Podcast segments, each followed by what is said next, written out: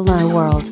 Replicant エフエム is a podcast by Kantaro and Omami, talking about various topics towards the universe and the future. It's time to talk. でちょっと始めていきますかね。早速。そうですね。はい。えー、今日はにがつのにじゅうさんにち日曜日ですね。日曜日のまた昼下がりと。そうですね。もうちょ、うん、ほんと昼下がりですね。ね。はい、ちょうど、俺もさっき、隅田川をマミと走ってきて。はいはい。うん。あ、一緒に走ってたんですね。そうそうそうそう。そうなんですね。うん。まあ一緒に走ってご飯食べて。はいはいはい。で、まあにじ待ち合わせな感じでね。はい。そうですね。僕普段だったら、今は日本に住んでて、だいたい、まあ昼飯食って、でその後競馬見るぐらいかなっていう競馬見るギャンブルって言っても、うん、まあちょっと競馬をするぐらいですかね。はい、うん、まあ、そんな日曜日ですけど、ね、あの今回はですねゲストに、えー、世界で働く歯科技工士接近をですねお招きしてお届けしたいと思います。どうぞよろしくお願いします。お願いします。よろしくお願いします。まあ今ちょっと自己紹介っていうかあの紹介させてもらしてもらったんですけど、はい。まあまあ海外で働くのはそうですね。うん、一応働いてたこともあるし、今はちょっとビザの関係でビザを取る取らないといけないんで、ちょっと今日本で働いてる感じなんで、うんうん、そうだよね。そうですね。今回もまたいろんなね。そんな、まあ、海外だったり、まあ、国内だったりの話とかね、ちょっと聞きたいなと思っているし、まあ、そもそも接近と会ったのは、もうじゅうにねん、さんねんまえぐらいに。ですね。僕は覚えてますよ。ね、最初初見で会った時。本当に。ウツボ公園で会ったっていうのを。そう、まあ、大阪ね。そうですね。大阪の、うん、ウツボ公園で。うん。まあ、それもピストブームですけど、まあ結構そのさ、ピストブームで、はいはい、あの、会った人とかもさ、いっぱいこの番組は出てくれたりしてて、はい、まあその中の一人っていう感じだよね。ですね。うん、やっぱ自転車で繋がったっていうのがやっぱ。う, ね、うん。ウツボ公園か。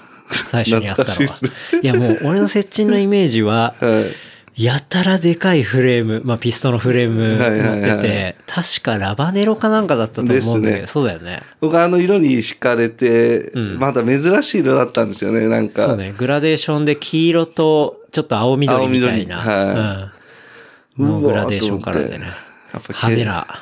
で、なかなか僕もひゃくはちじゅうさんセンチあるんで、うん、フレームがないんですよね。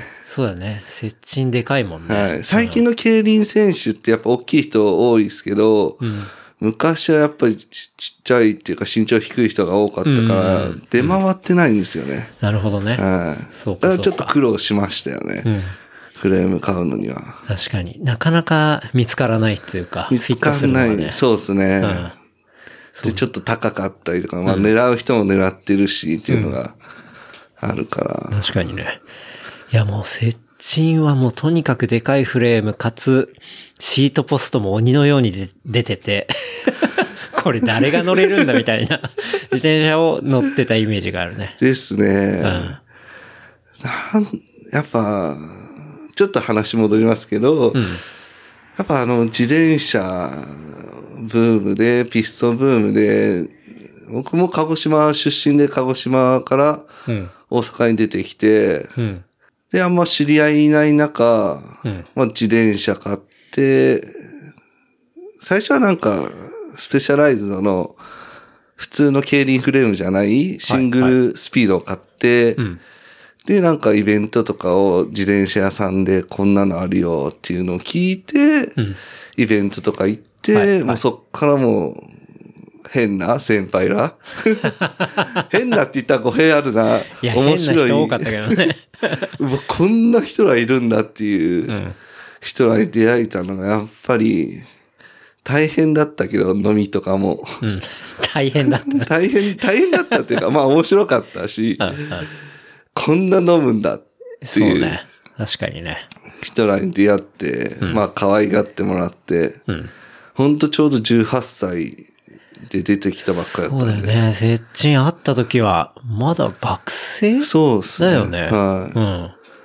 それこそまだ歯科技講師になってなかったですもんね。うんうん、その歯科技講師になるための、こう、学校に通ってたみたいな。そうですね。大阪の専門学校に出て、うん、やっぱ、専門学校ではあんま友達もいなくて、うんうん、友達いないっていうか、やっぱ飲む人がいなくて、ああまあ、鹿児島から出てるからね、当然、地元の友達っていうのはあんまりいないし、いないですもんね、全くいないし、うん、で、まあ、地方から出てきてる人らも結構いたりして、喋るけど、あんまり、おとなしい感じの人が多いっていう、うんうん、まあ業界っていうか歯科医講師っていう職業になる人がやっぱり物静かな人が結構多かったりして、うんうん、あんまりだから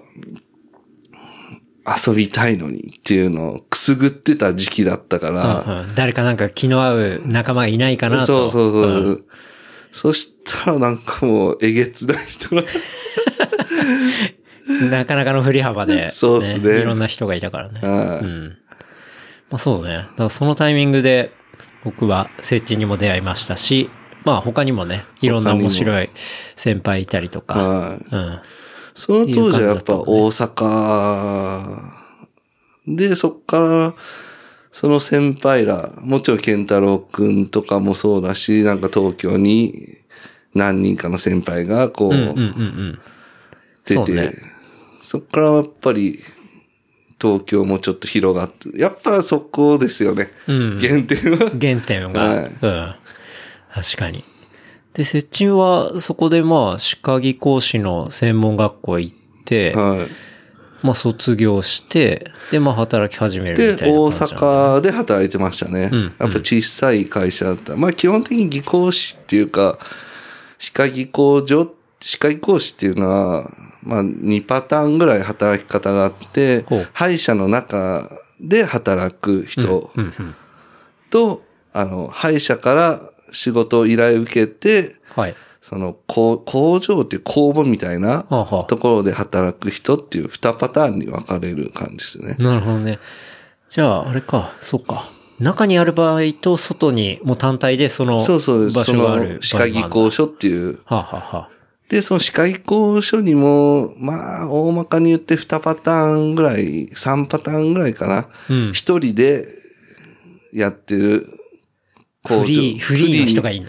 フリーって、まあまあ、例えばもうろく畳一間とかで、家のちょっと部屋を改装して、事務所にして。事務所にして、仕事している人もいれば、うんうん、まあ、に、さんにんとかよにんとか、まあ、小規模、ぐらいの会社と大きい何百人っていう会社があって工場みたいな工場みたいなそれこそ流れ作業っていうかまあ今歯作るって言ってもいろいろこうステップがあって歯型と歯医者さんで歯型を取ってその後こう石膏の模型にしてそうだから模型を作る人その歯の形を作る人、うんうん、で、パソコンでデザインとか、今はもうなんか シーエーディー カムとか スリーディー プリンターが出てきて、うん、そういうデザインする人、うん、で、最終的な、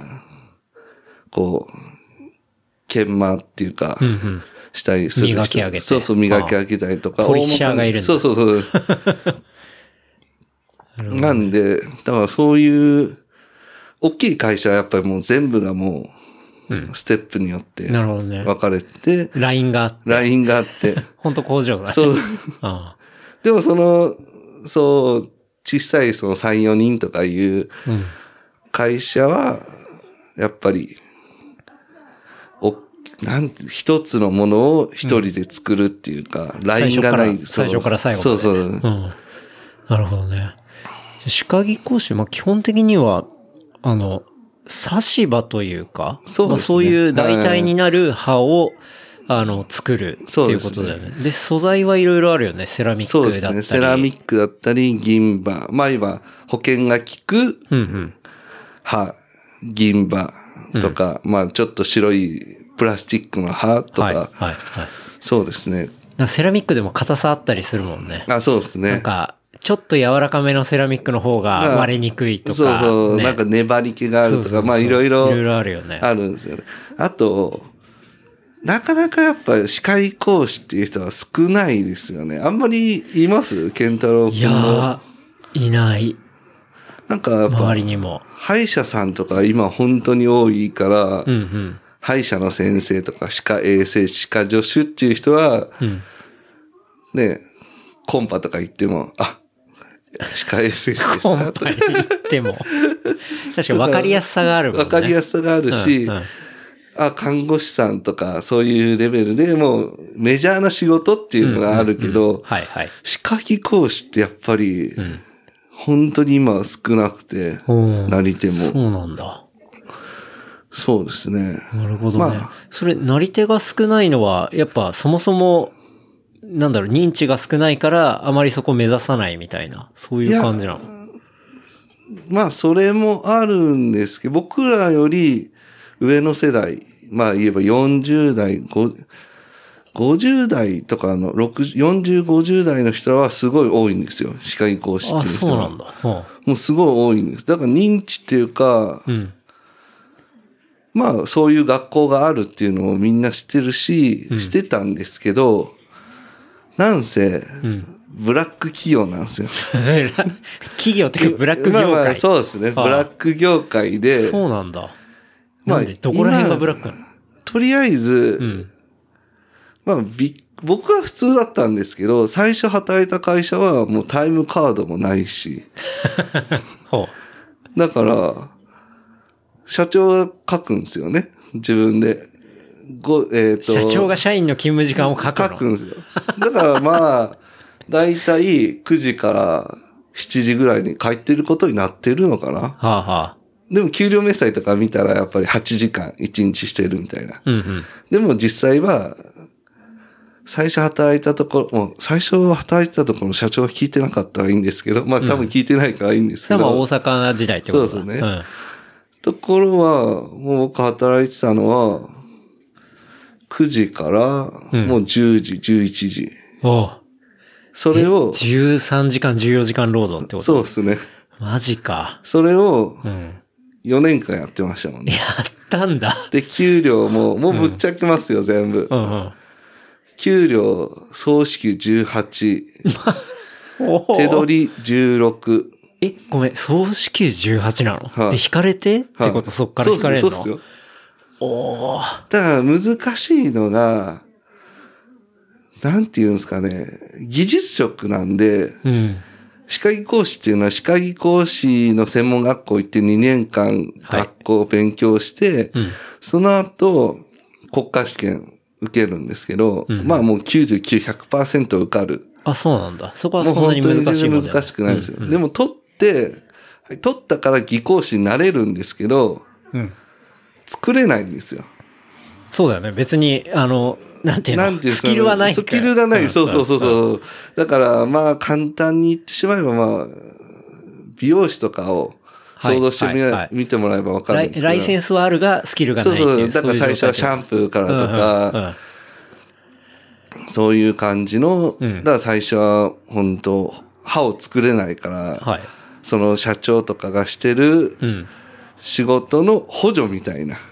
だからお金にならないんですよね。そうだね。お金にならないというか、お金の計算がしづらい。まあ、うんうん。雇ってる側も別に、まあちょっと教えるみたいな感じになるしってことだね。そうそうそう。教える、教えてるからこの給料でいいだろうみたいな。ああ、なるほど。確かにそれ構造的には割と、今はどうかわかんないけど美容師とか、なんかそこら辺とかと似てるね。だからまあね、技術職だから難しいんだろうけど、うん、で、それでやっぱりはち割ぐらい辞めていく業界なんですよね。なるほどね。じゃあ最初何もできないし、はい、で、すごい発給だし、うん、きついしっていうんで、もうやってられないって。やってられないってなりますよね。うん、で、まあ、だから僕も専門学校卒業したらさんじゅうにんぐらいいたのかな、同級生が。うんうん、それが、今じゃあふたり、さんにんぐらい。全然いないじゃん。じゅうぶんのいちとかになっちゃうんだ。じゅうぶんのいちとかですよね、本当に、うん、早い人ではもういっかげつにかげつで辞めたりとかするんで、はいはい、うん、まあ、そういう業界なんですよね。ああ、じゃあかなり離職率も高いし、まあ、若い人は定着しにくいし、ね、まあでも覚えたら、まあその代わりなんだろう、結構ちゃんと稼げるっていう、稼いでいけるってこと。それこそ独立して、だ一人でもその会社立ち上げて、うんうん、で歯医者さんの仕事をもうさん、よんけんメインで取ってれば。うん、まあ結構いいお金にはなるんだと思うんですよね。なるほどね。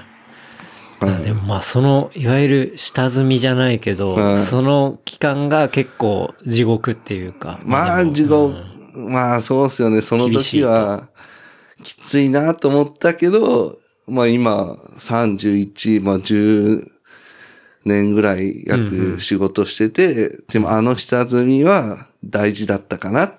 って今になったら思うかなって。ようやく。ようやく。みたいな。うん、で、やっぱりその同級生とかでも、まあ今回、東京に来てちょっと、うんうん、この開業してる友達のところに遊びに行ったんですけど。うん、それは歯科技講師として開業してるってことだ。はい、うん、一人で東京でやってて、うんうんっていうところだったかな。そこで開業してて。ほうほう大丈夫、それ特定できるじゃん。なんだいやいや、まあ大丈夫です。いっぱい。まあそこでやってて。うん、まあね、稼いでらっしゃいましたよ。あ、そうなんだ。うん、びっくりしたな、本当に。それはな、なんで分かったの？稼いでんな、みたいな。いやね、まあ持ち物。持ち物もそうだ。でもその彼は、うん、今さんじゅう何歳、さんじゅう半ばぐらいなんですけど、もう、はいはい、もう自分は独立するぞっていう気持ちで、うんうん、最初からもう、こう、ステップアップ、ステップアップで、どんどんのし上がっていって、うん、もう最短距離で開業した感じでしたよね。はい、ああ、そう。でも自分を売って、うん、だから専門の雑誌とかあるんですよ、歯科技講師の。うん、なる専門誌がね。専門誌があって、うんうん、それにやっぱりもう載したりとかして、うん、やっぱその載ることによって、やっぱり自分の仕事を載せれるわけじゃないですか。うんうん、で、そこからまた仕事が来たりとか、はいはいはいはい、で、まあ単価も上げれるっていうか、うん、自分はこれだけできるから、うんうん、この料金取りますよっていうのもできるし、うんうんうん、え、そのさ、クオリティの違いってどういうところに現れるの？その単価の違いとか。まあ見た目でパッと見差し歯ってわかんないです。ああ、そういうことか。そのぐらいのレベルですね。へえ。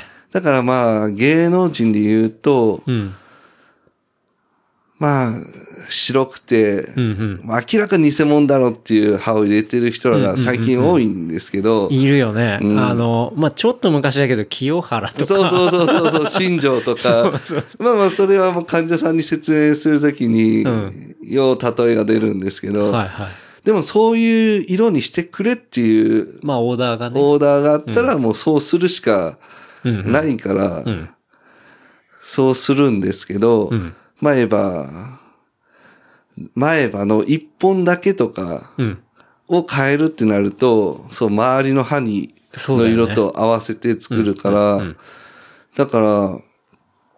まあ難しいんですよ、本当に。そうね、形もあるし、あとカラー色もあるしってことだよね。色と形ともうそういう、まあだから新庄とか清原みたいに作るのは、うん、超簡単ですよ。あ、逆にね。逆にそうか、全部全部をもう白く、うん、ああいう形にすればいいんで、うんうんうん、すごい簡単で、うん、あとお金も取れる。はいはいはいはい。一本だったら難しいけど。うんうん、一本の値段なんですよ。そうかそうか。それは本数単位でお金が換算されるからってことね。そうそうそう、だからじゅっぽんそんな白い歯なんて余裕で作れるから、うんうん。そうだよね。そこ別に同じタイミングで作ってるから当然同じものになるから。そうそうそう。うん、で、でも技工士の気持ちっていうか、そっからすると、うん、なんか、プロじゃないよね、はい、ちょっと思っちゃうんですよ、はいはいはいはい、でもまあ患者さんのオーダーだから仕方ないんですけど、うん、まあでも、そうか、歯科技工士の中での、あ、マジでそれはプロの職人技だねっていうのは、一本で、もう本当にどれが差し歯かわからないようなクオリティの馴染ませがうまいっていうところが割とポイントだったりするんだ。うん、そうですね。うん、なるほどね。だからそれがやっぱできて、でやっぱ上手い人はいっぱいいるんですよ。うんうん、世の中には。うんうん、でも、自分の売り出し方が上手い人とか、うんうん、こう シーエム 力っていうか、うん、コマーシャル力っていうか、自分を売る力、まあ、セルフプロデュース力というか、そう、うん、やっぱそれが上手い人の方が儲かってますよね。うん。うん、なるほどね。それはじゃあ売り出すときに、まあそういうポイントっていうのをまあ伝えて、うん、もうどれが差し歯だかわからないぐらいのクオリティで出すしっていう。うんうん、まあ。簡単にわかんのはやっぱもう写真撮って、これをこう作りましたとか、うんはいはいはい、そういうビフォーアフターとか見せて、うん、事例ベースで、ね、そうそう、うん、そういう売り出し方で売るのと、うん、あと営業っていうのはあんましないのかな、うん、歯医者さんの紹介で仕事を取ってくるっていう感じなんで。はいはい、なるほどね。じゃあ、歯医者さんは、まあ、今でも使ってるところもあるだろうし、そうそうそう、まあ、社内にある場合でも、あそこの、あの、歯科技工士さん、本当にうまいから、いいよみたいな、うん、口コミで。そうそう、うん。じゃあ、ちょっと仕事出してみようか、とか、うんうん。で、まあ、値段高いな、とか、うんうん結構ケチなんですよ、歯医者の先生。そうなんだ。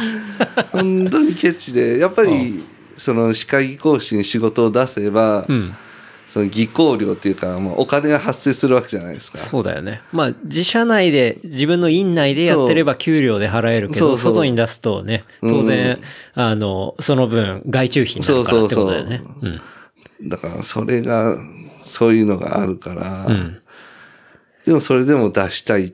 っていう先生も多いし、うんうん、まあある意味そうやって出しても儲けられるぐらい、うん、あのいいお客さんを掴んでいる、うん、あの歯医者さんであれば、ね、っていうことだよね、うん。特に東京なんて本当歯医者多いし、うん、地域によってまあまあ銀座とかああいうところとかやっぱ値段高かったりするし、やっぱ歯医者さんも。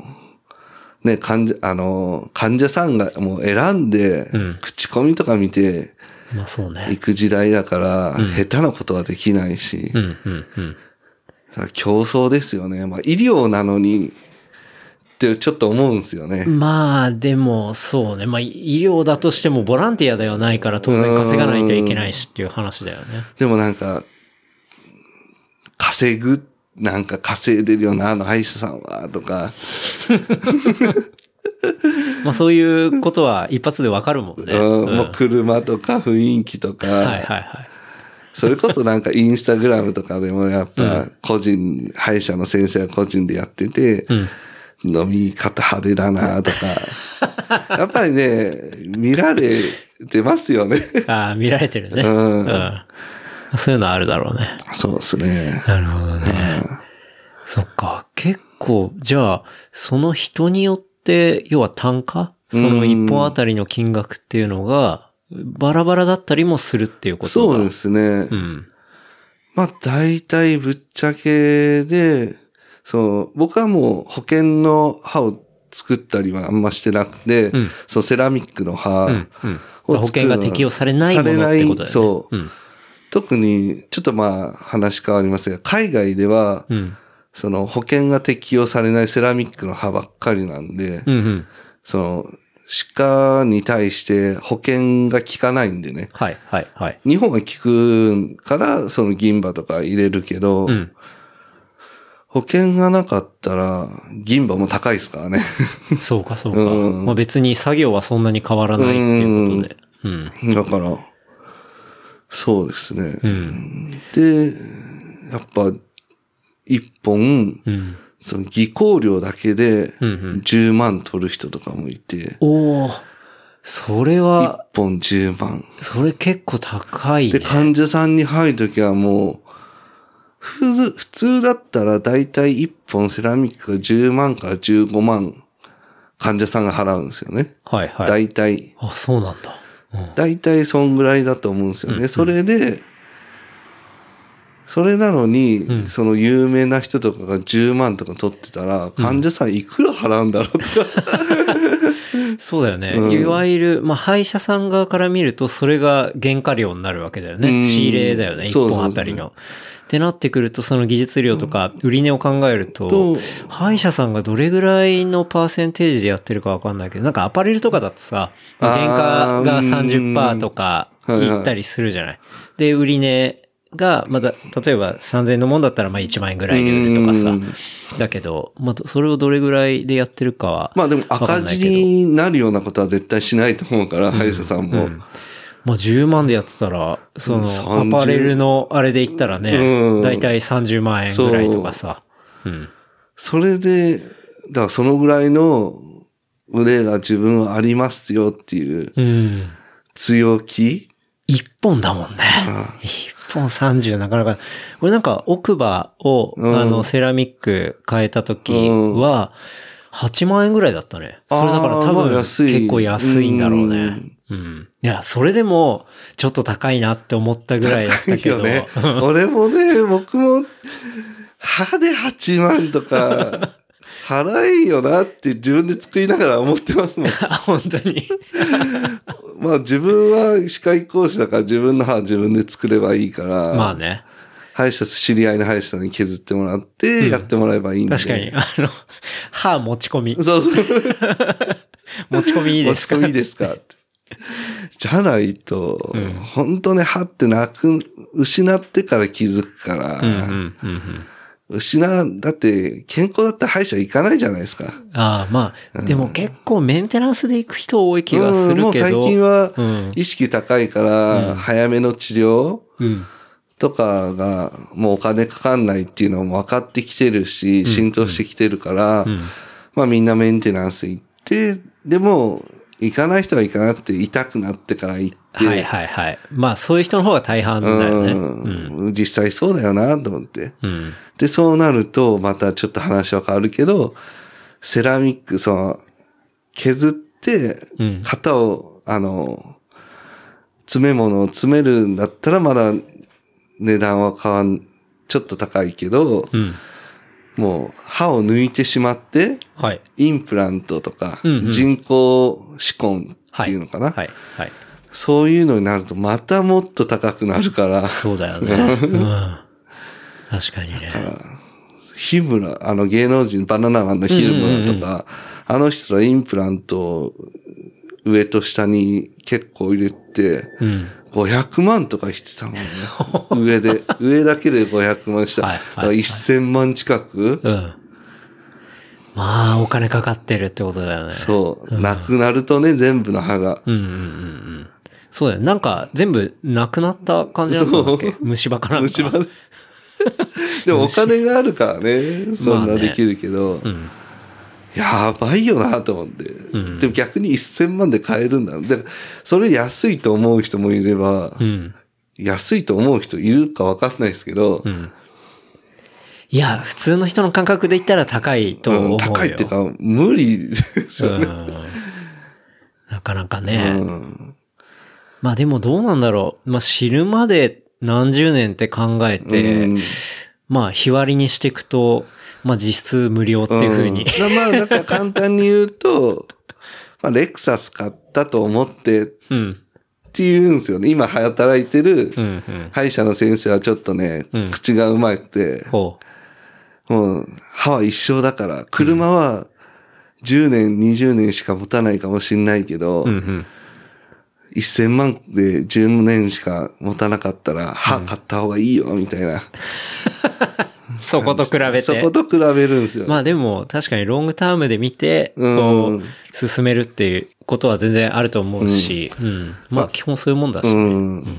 まあ僕は失ってないからわかんないけど、やっぱ失ってから全部、うん、全部の歯を失ったら、やっぱ藁にもすがる思いで、うん、っていうのもあるのかなって。うんうんうん、なるほどね。まあそりゃそうだろうね。うん基本歯科技講師さんっていうのは、歯医者さんが取った型をま作って、うん、その単品を要は納品して仕事が完了するっていう、はい。そうですね。はい。なるほどね。ね。だからあんまり患者さんと接する機会もないから。うんうん。そうだよね。うん。だから、はい、あの、患者さんは、この歯が誰を、誰が作ってるのかっていうのも、うん、興味もないし、うん、知る必要もないんですよね。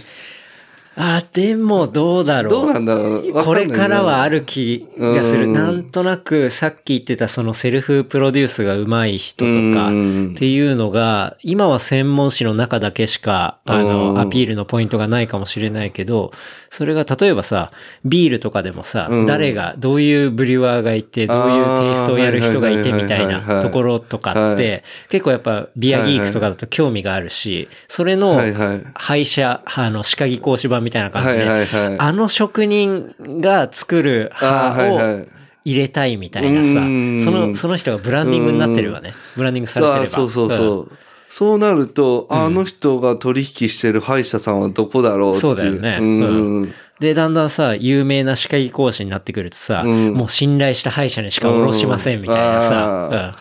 うんうん、ちょっとそれ面白いですね、うん、そういうのは。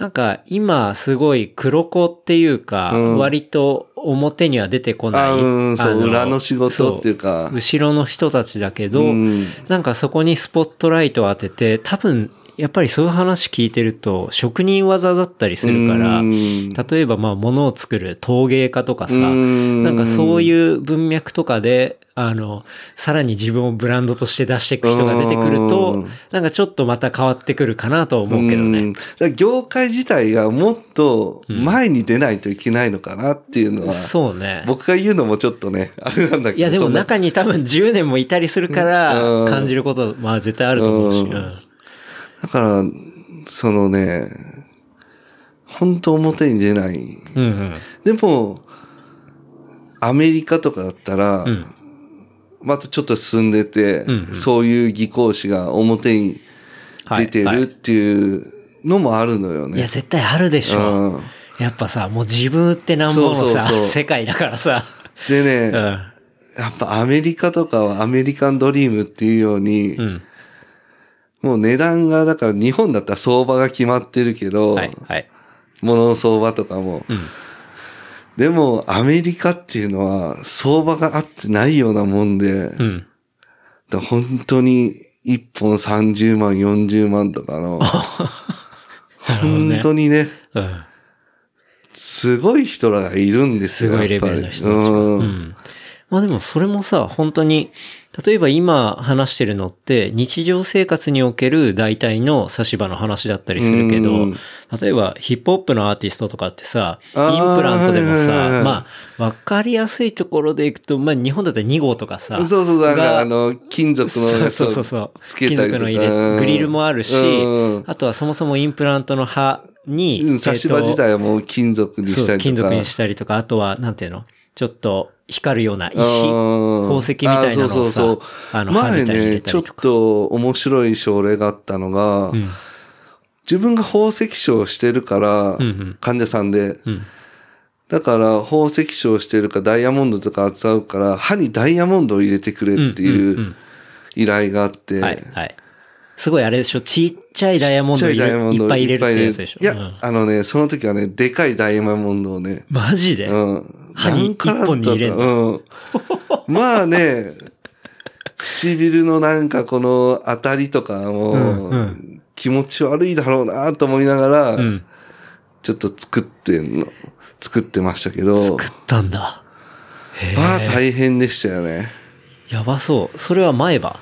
前はその、剣士ですね。あ、剣士か。前からいち、に、さんばんめのちょうど糸切り歯とかいう歯かな。うんうんうん、はいはい、ちょうど笑った時に、こう、刃みたいな感じの、ね、うん。え、そこに結構な大きさのダイヤを、うん、まあ、表面はでも整えるんでしょ？いや、でも、整えたら、その、ダイヤモンドってこう、カットでキラキラするし、うんうん、だから、ちょ、埋め込むって感じ、なんていうのかな。じゃあ、そっか、いろいろ、あの、カットされたやつを、綺麗に、中に入れる感じだ。はめ込むっていうか。うん、はめ込んで、なんかこう金属の爪で止めるって感じなんで。あ、爪で止める。なんか辛い血にするみたいな感じじゃなくて。じゃなくて、ちょっとこう指輪の感じでちょっと爪で。うん、おー、それ確かになんかね、触った時とかボコッと、うん、引っかかるし、ね、でも自分はいいんだみたいなそうなんだ、それが宣伝になるしっていうか、その、うん、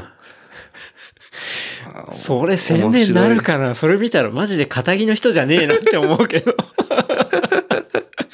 完全にぶっ飛んでる映画のキャラクターみたいな、なんか、ね、でもやっぱりその時代っていうのかな、うん、やっぱ今じゃ今はもう真っ白い歯が、ちょっと前だったかな、うん、その新庄とか清原みたいな歯がいいとか、はいはいはい、もあったけど、今はもうナチュラルな歯がいいっていう人も、こう、だ時代によって全然変わってくるっていう。うん、まあ、やっぱトレンドもあるっていうことだよね。トレンドが本当に、うんうん、それこそ、そニューヨークとかのその俳優とかがやってたら、はい、もうそれを真似したいとか、うんうん、そう、うんうん、前歯を金歯にしてくれとか。はいはいはいはい。まあ日本人でやっぱ前歯に金歯を入れてくれとかさすがに今はないんですけど、うんうんうん、なるほどね、うん。まあ、アーティストとか見てもやっぱ多いもんな、変わったやつ、変わった歯にしてるなとか。やっぱもう目立ちたいっていうか、う、ね、うん、目立ってなんぼの世界だったら。特にラッパーとか、すごいもんな。もう上下、ギラギラの、あの、細かいダイヤみたいなのが入ってる歯とかさ。うん、あれもだから高いと思うな、作って。なんかね、日本にもそれ専門の技工所みたいなのがあるみたいなんだけど、うんうんうん、まあ値段は、まあ金属がそもそも今高いから、うんうん、もう原価自体でも相当、うん、かなりそもそもかかる。そもそもかかる、うん。で、そこに難しいからダイヤとか入れたりするのは、うん、だからもっとかかるから想像つかないですよね、うん、値段は。なるほどね。え、セッチンがそのダイヤを埋め込んだのって、うん、日本のお客さん？日本の。日本の。お客さんなんだ。大阪時代とか大阪らしいよな。大阪っぽいって言ったらまたディスになるけど。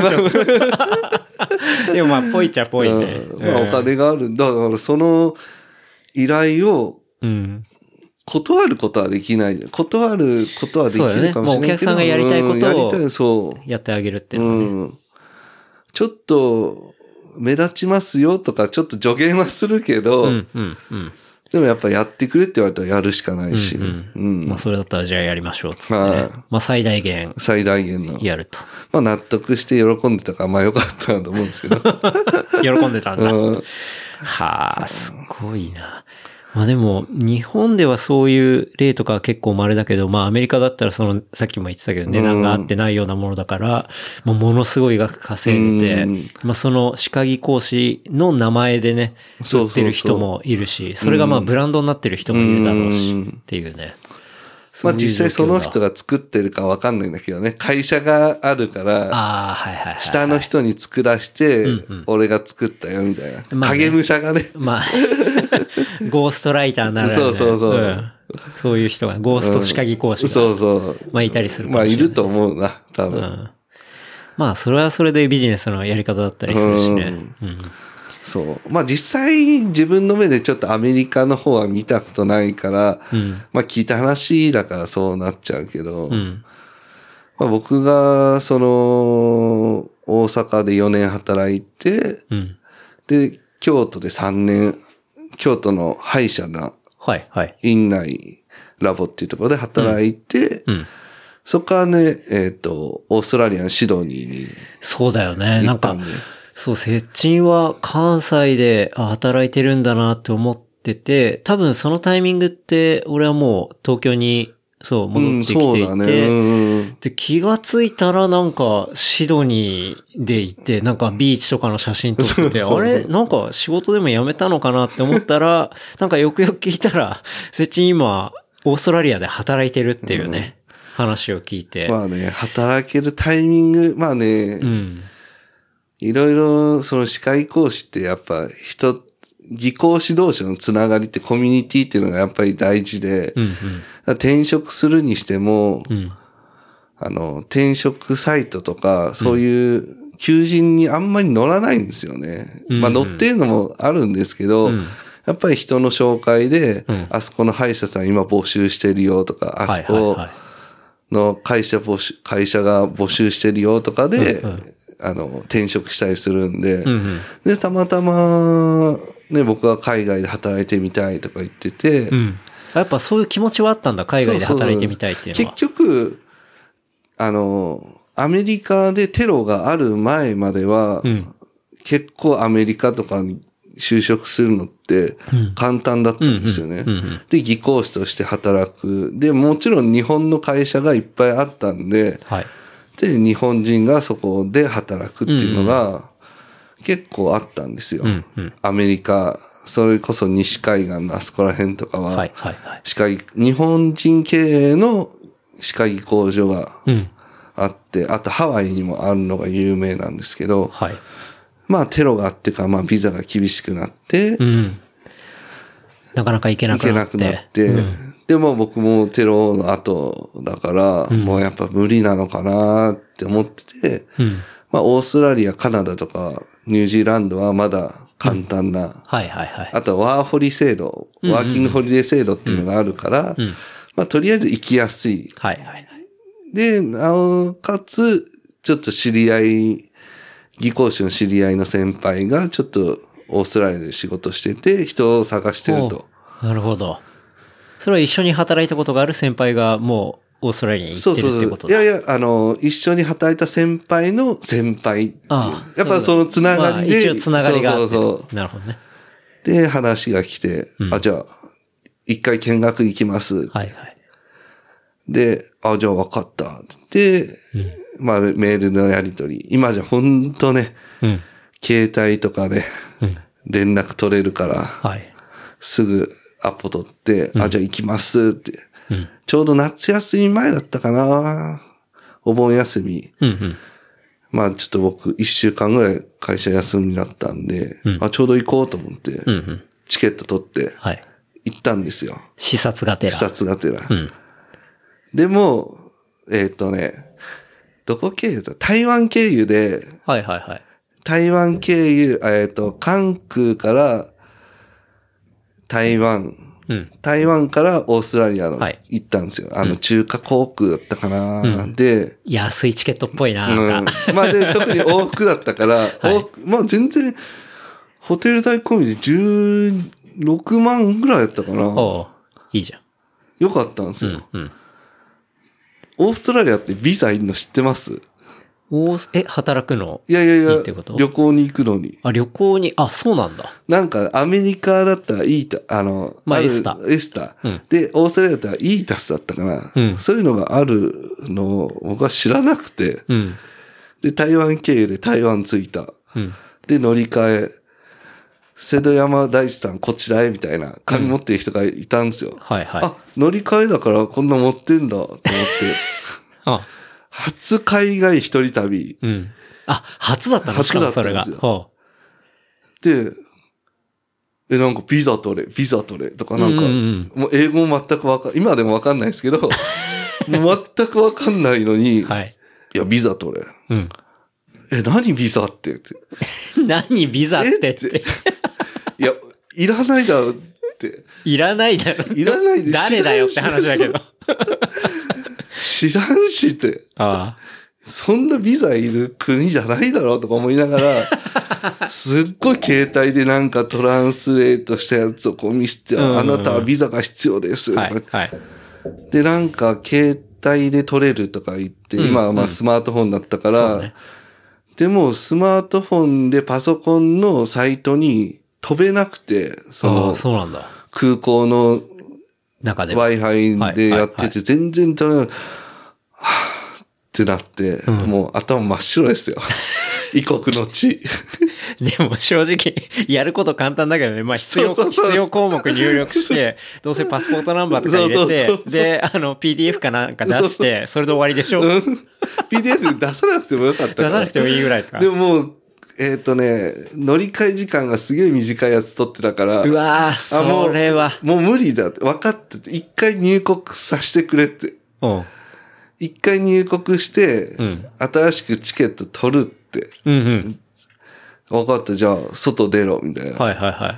一旦台湾。台湾で、台湾入国。はい、うん、で、何しに来たんですかって、こう、うんうん、税関の人に言われて、はい、いや、なんか、いいタス取ってなくて、うんうん、はとか言われて、うん、でも、泊まるとこないですよねって言われて、うんうん、じゃあちょっと待ってください、ちょ、上司に確認しますとか言って、いや、泊まるとこないとか、正直に言ったんだ。適当にどっか泊まるとか言えばよかったのに。だから初めてだったから、そうか、そういう起点も聞かないし。聞かなかった。じゃあもういいよ、あの、あの、電話番号だけ書いたらいいから、みたいな。うんうん、電話番号書いて、とりあえず入国したけど、うん、えっとね、はちがつでオーストラリアが寒い、だから南半球だから寒いから、うんまあそうねうん、なんか、パーカーとか、長袖、うん、もう冬物しか持ってなくて。そうか、逆にね。逆に。うん、で、台湾暑いからね。くそ暑くて、うん。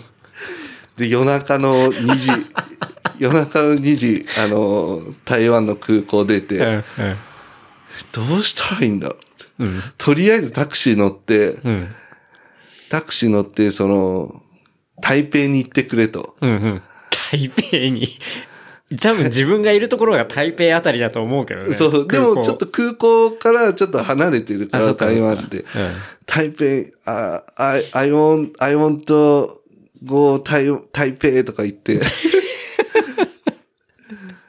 いいね。そしたらなんか、うん、泊まるとこあるのみたいな。ああ、I don't have hotel, I don't, I don't booking hotel みたいな感じで言って、はいはいはい、そしたらなんか、ホテル探してくれて。うん。お、優しい。まあ、一泊台湾なのにななせんえんぐらいとか、当日だから。まあでも、台北だった、台北もそこそこ都会だからね。うん、まあでも、普通に払って。うん、払って。しかもあれでしょ、コロコロ引いてんの、その中にあの全部冬物でしょ。何しに来たんだって話だね、本当に。で、まあとりあえずホテル入って、うん、Wi-Fi つないで、うん、で、パソコン開いて、パソコン持って行ってたんで、はい。で、パソコン開いて、うん、とりあえずビザってなんだろうみたいな。そっからそっからあ、これをこうしたらいいのかなって、なんか、はい、代行サービスみたいなやつしか出てこなくて。あ、それ、あれじゃん。詐欺のやつじゃん。そうそうちょっとあの、値段を上に設定されてるやつでしょ。そうそうそうそう。うん、でもそ、そんなのいいから、普通のやつ探して、うん、で、ビザ、あの、E タス登録して、うんあ、ちゃんとできた、うん。で、それで終わりじゃないじゃないですか。うん、航空券無駄になってるから。そうだね。新しく、台北から、シドニー。あの、シドニーね、取らないと、ね。でも、いくらだったかな安くで取ったのに、結局、次の日の飛行機、うん、海外便。ああ、まあ、クソ高いです。金かかるわ。はちまんいくらしたかなはいはいはい。でももう、せっかく行くって、って言ったし。そうだよね。だって、その一週間の休みのうちで、それをしなきゃいけないからね。そうそうでも、ホテルもあっちも無駄になるし、天秤にかけたりだな。天秤にかけたんですよ。はちまん、うん、台北から日本帰るのはちまんかからんと思うしな。まあね、エルシーシー もいろいろ飛んでるし。うんうん、で、もう取って、で、まあ次の日の夕方はちじぐらいかな、うん、の飛行機取れたから、うん、で、まあゆっくり寝て、うん、次の日ちょっと台湾でタピオカ飲んで。うん、タピオカ。タピオカ高くついたね。高いタピオカだった。本当ね、これね、うん、笑ってくれる人も い, いるけど、うん、バカじゃないのって。うん、ああそういう人もいるんだ。うん、いやでもね、でも、もういい経験だよね。今じゃね、うん、今じゃもう笑って話せるからいいけど、うん、でそっからもうオーストラリア行って、うん、まあやっぱなんか、初めてだったんで、シドニー、うんうん。はい。まあ、なんかね、海沿いの街うん、なんで行ったことあります？ない。俺ない。オーストラリア本当ないんだよね、うん。シドニーって、あの、サンフランシスコとちょっと似てる坂が多い街なんですよね。はいはい、ほうほうすっげえ結構坂があって、うん、まあ綺麗なところで、まあまあ、イメージするような、うんうんうん、本当にイメージ通りの。いい感じのとこだったね。あの白人の国で、はい、あ外国来たなっていうまあ初めてだし、ね、そうそう、うんうん、あ外国来たみたいな外国来た外国来た台湾じゃねそう思わなかったわあ本当にまあそうね、うん、まあアジア人だし、うんまあ、割とねしかも焦ってたしあそっかそっかそんな余裕ないでもタピオカ飲む余裕はあったけど確か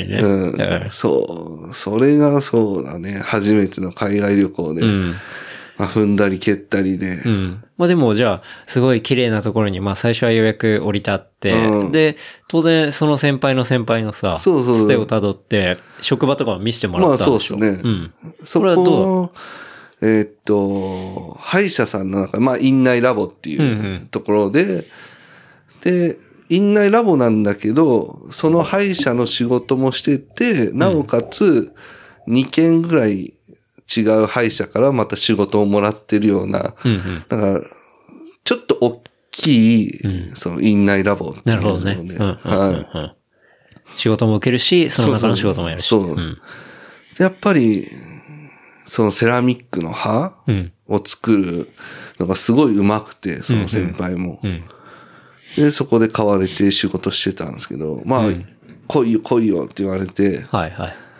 で、やっぱり外国っていうのは待ってくれないんですよ。その、うん、人を求人して、いい人が来たらもうそれを雇って、うん、で、そんないっぱい雇えないから、うん、もう雇えないよみたいになっちゃうから、そうだね、うん。もう空きがあったらそこに埋めたらもう、いや今空きがないっつってね。うんまあ、そういう感じだもんね。タイミングと、うんでもその先輩はだ日本の会社なんてすぐ辞めれないから、はいはいはい。だから半年ぐらいかかりますって言ったらもうまあまあ待ってくれて、うん、で待ってくれたんだ。そうですね。いい先輩だね。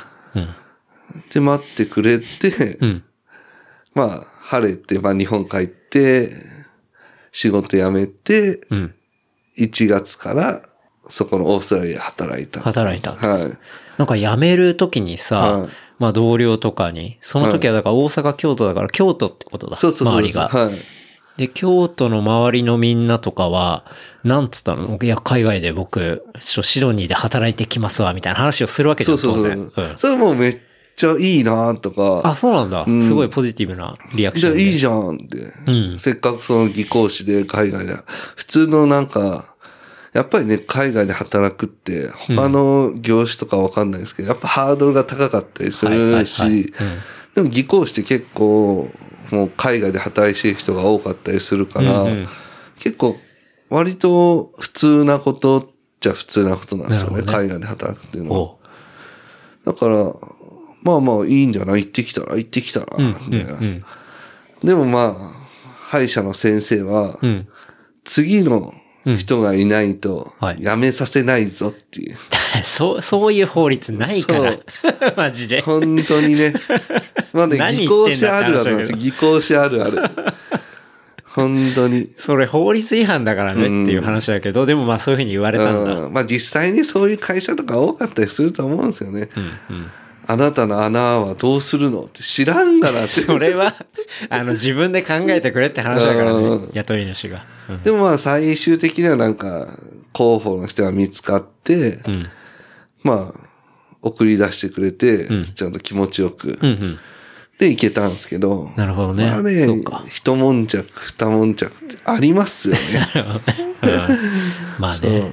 まあでも、割と近い人はもう、結構そういうことを行くのが当たり前だったりするから、まあ応援してくれたりみたいな。うん、まあそうですね。てか、日本から海外で歯科技工士が働くのが割と当たり前って言ってたじゃん。うん、そ, そうなのそれは日本当たり前っていうか、うん、まあ日本の技術はやっぱ高いんですよね。あ、そうなんだ。その、歯科技工士免許っていう制度が、はいはい、アメリカとか、ヨーロッパとか、ない、みたいな。あ、そうなんだ。そう。ライセンス制じゃないってことだ。ちょっとあんまり僕も詳しくはわかんないんですけど、うんうん、まあアメリカとかもないし、うん、アジア圏はあるのかな？あの、韓国とか中国とか、うんうんうん、そういうところはやっぱライセンスが必要だったりするみたいなんですけど、はいはいはい、ヨーロッパもライセンスはなくて、その歯科医講師学校を卒業したら、うん、歯科医講師として働けるよみたいな。なるほどね。そういうのが。そうかそうか。確かにそれが外側から見ると日本はちゃんと一応試験とかもあって、で、それなりにも卒業した人のレベルっていうのは一定になってるし、そこで学んでるからっていう信頼がある意味あるからってことか。そうですね。うん、だから結構、本当海外なんて実力社会だから、うんうん、できる人は給料払う、うん、できない人はもうできないまんまみたいな、うんうん、ちょっとのし上がるのが難しいんですよね。なるほど。うん、だからある程度やっぱり日本で経験して行ったからちょっと雇ってもらえたけど、うんはいはい、やっぱ何もできなかった何もできないままできるような仕事をさせるだけで、うんうん、その上のセラミックを作らしたりとかは、うん、もう遠い話になっちゃうんですよね。ああ、なるほどね。教えてくれる文化っていうのはあんまないのかな。うんうんうん、自分で勉強しろみたいな。はいはいはい。はい、じゃあある意味まあ東京東京じゃないやえっと日本で、はいえー、そうやってやっていて、まあちゃんとまあいちからじゅうまである程度分かるような状態で海外に行ったりすると、そうそうまあそれなりのそれなりのちゃんとうん。うんところは変に幅が狭まるみたいなことはあまりなくてみたいな。なくて、うん、うん。なるほどね。あとやっぱ自分をやっぱ自分に自信ないかったりすると、うん、日本人ってやっぱ正直者だから、うん、これできませんとかあるけど、うんうん、外国人なんてできないのにできますって普通に言うから。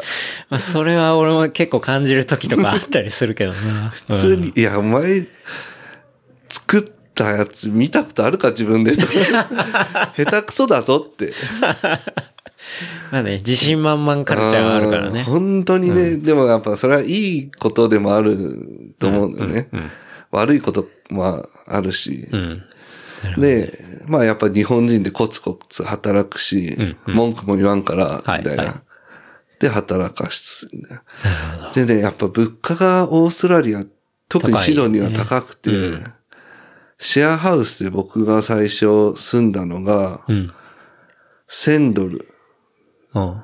じゅうにまんぐらいか。いや、あの、オーストラリアドル安いんで。あ, あ、そっかそっか。オーストラリアドルか。えー、いちドルはちじゅうえんかきゅうじゅうえんぐらいできゅうまんぐらいか。うんうん、シェアハウスでだよ。シェアハウス、ね。シェアハウス。え、でも東京のシェアハウスもそれぐらいするんじゃないと思うけど。いやいや、あのね、うん、シェアハウスって聞いてみんなどういうのをイメージするか、本当にもう監獄みたいな感じそういうレベルそうそうそうそうだからそのケンタロウくんとか結構いろいろ知ってるからそういう風に、うん、おしゃれシェアハウスとかではないってこと、ね、そうそうそうテラスハウスみたいなテラスハウステラスハウスみたいなところじゃないのよ、ね、ははそれこそもうさんじょうはいはいはいぐらいの部屋にベッドがあって一人部屋なんて、うん八えっ、ー、とだからせんドルはちまんきゅうまんぐらいって安い方なんですよめちゃくちゃ、うんうんうん、もうほんと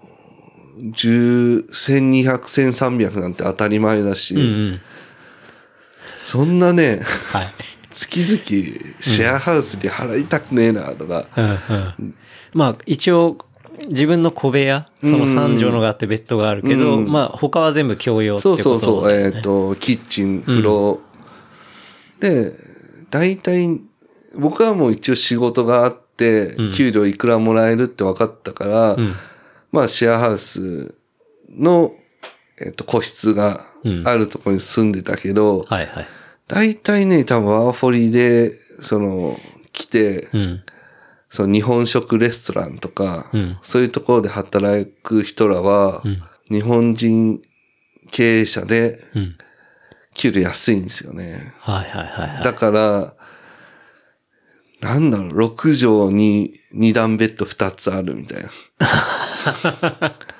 なかなかキツキツの。なかなかキツキツな家に、うん。それもプライベートじゃないってことだもんね。プライベートはありますよ、ベッド一つのあそこ。いや、でもさ、ほら、部屋的にはさ、に段ベッドだったらだって、そうそうそう上か下かに他人がいるわけじゃない。うん、そうそう、うん。でね、まあそういうところ住んでる人もいたし、うん、で僕本当に英語全然喋れなくて、うん、日本人いるんですけど、その会社には、はい、その技工士の先輩、うん、あとイタリア人、うんうん、で僕だったんですよね、うん、でもう日本語なしで行くからって最初言われて、ほう、まあその方がやっぱ先輩がね、うん、先輩が あ, ある意味それはこうなんだろう、接近の英語がこう上手くなるのも手伝えるしみたいなね、そうそう、うん、ってなって、うん、でそのうちまあね、最初優しかった先輩だったんですけど、超超ね、厳しくてね。そうなんだ。えぐ、えぐ、えぐい。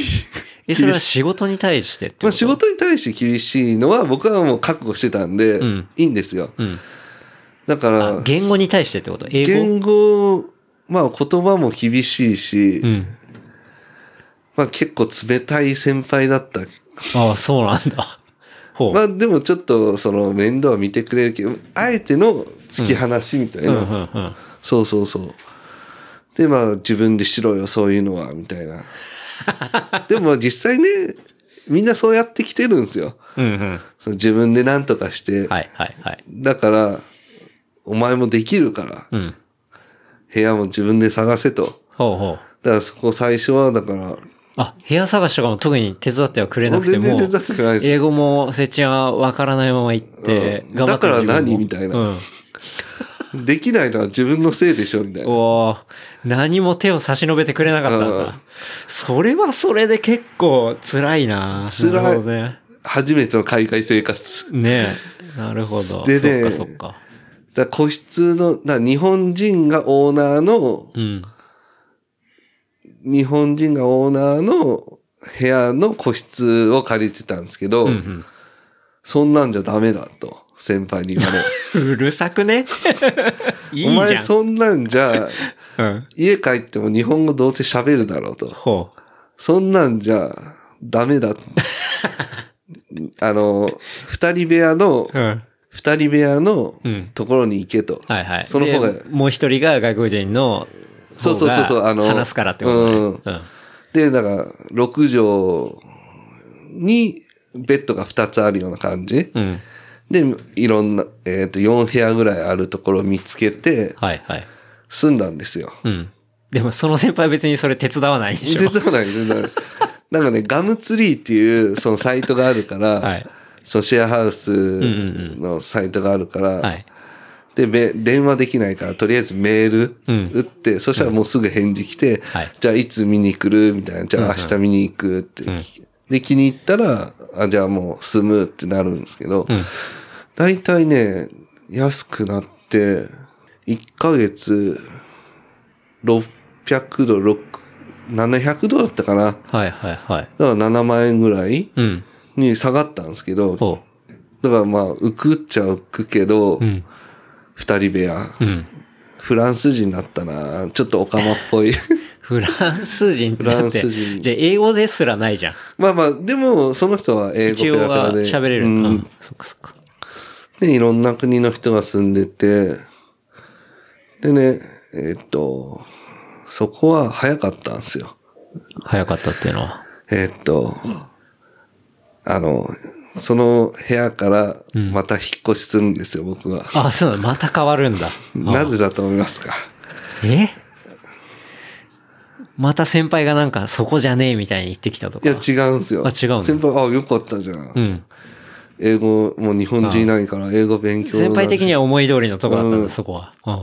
ただ、オーナーから僕は出ていけって言われたんですよ。出ていけって言われたなんで？いびきがうるさいから、その、フランス人が寝れないと言ってきた。ああクレームが入ったんだ。クレームが。うん、で、その、引っ越しさせる、その契約を切るにはにしゅうかんまえに言えば、うんうんオーナーが、うん、オーナーがにしゅうかんまえに、ちょっと出て行ってくれないって言ったら、それは成立するらしいんですよ。ああ、そういうルールなんだね。そう、にしゅうかんの猶予があるから、うんうん、そういつかごとかみっかごに出て行けっていうのは、ルール違反だけど、うんうん、それはもう、ルール上 OK だから。ほう。あ、そうなんだ。オーストラリア、うん、そういうね。なんかシェアハウスのルール的なのがあって、日本だとさ、結構あの、借り手の方が強いからさ、うんまあ、一回入るとなかなかね、大家都合で出てってくれっていうのってすごい難しくなってる。まあ、それはある意味、借り手をまあ守る感じにはなったりはしてるんだけど、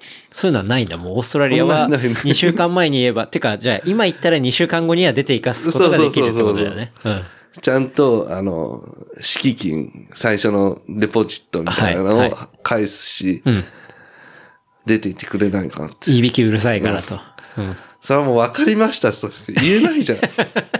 改善しようがないからね。個室もその、シェアハウスにあったけど、今埋まってるからちょっと移動できないから、うん、じゃあ分かったって。うん、出るわ。また部屋探しですよ。これさんかげつぐらいの間で、はい、うん、もう三つ目。三つ目。うわ。本当にね。全然落ち着けないね。落ち着かないっすよ。本当に。一個目見つけたと思ったら先輩に難癖つけられ。うん、で、そこでいいと思ったら今度大家からいびき言われ。うるさいって。でね、やっぱ個室がいいのかなって思って探すけど、やっぱ高いんですよ。そうか。その最初入ったところはたまたまね、うん、日本人のオーナーで、うん、そう日本人しか入れたくないから、うんうん、もう安くでもいいからとりあえず日本人の男っていうので、だからもうまあ運よく入れたみたいな。そうそうそう。じゃあそこにすぐ戻ればよかったんじゃない？いやもう戻れない、埋まってた。そんなんもうにしゅうかんで埋まるし。埋まるか。で、またなんかね、ベトナム人がオーナーの家を見つけて、うん、家じゃないんですよ。部屋じゃないのか。部屋じゃない。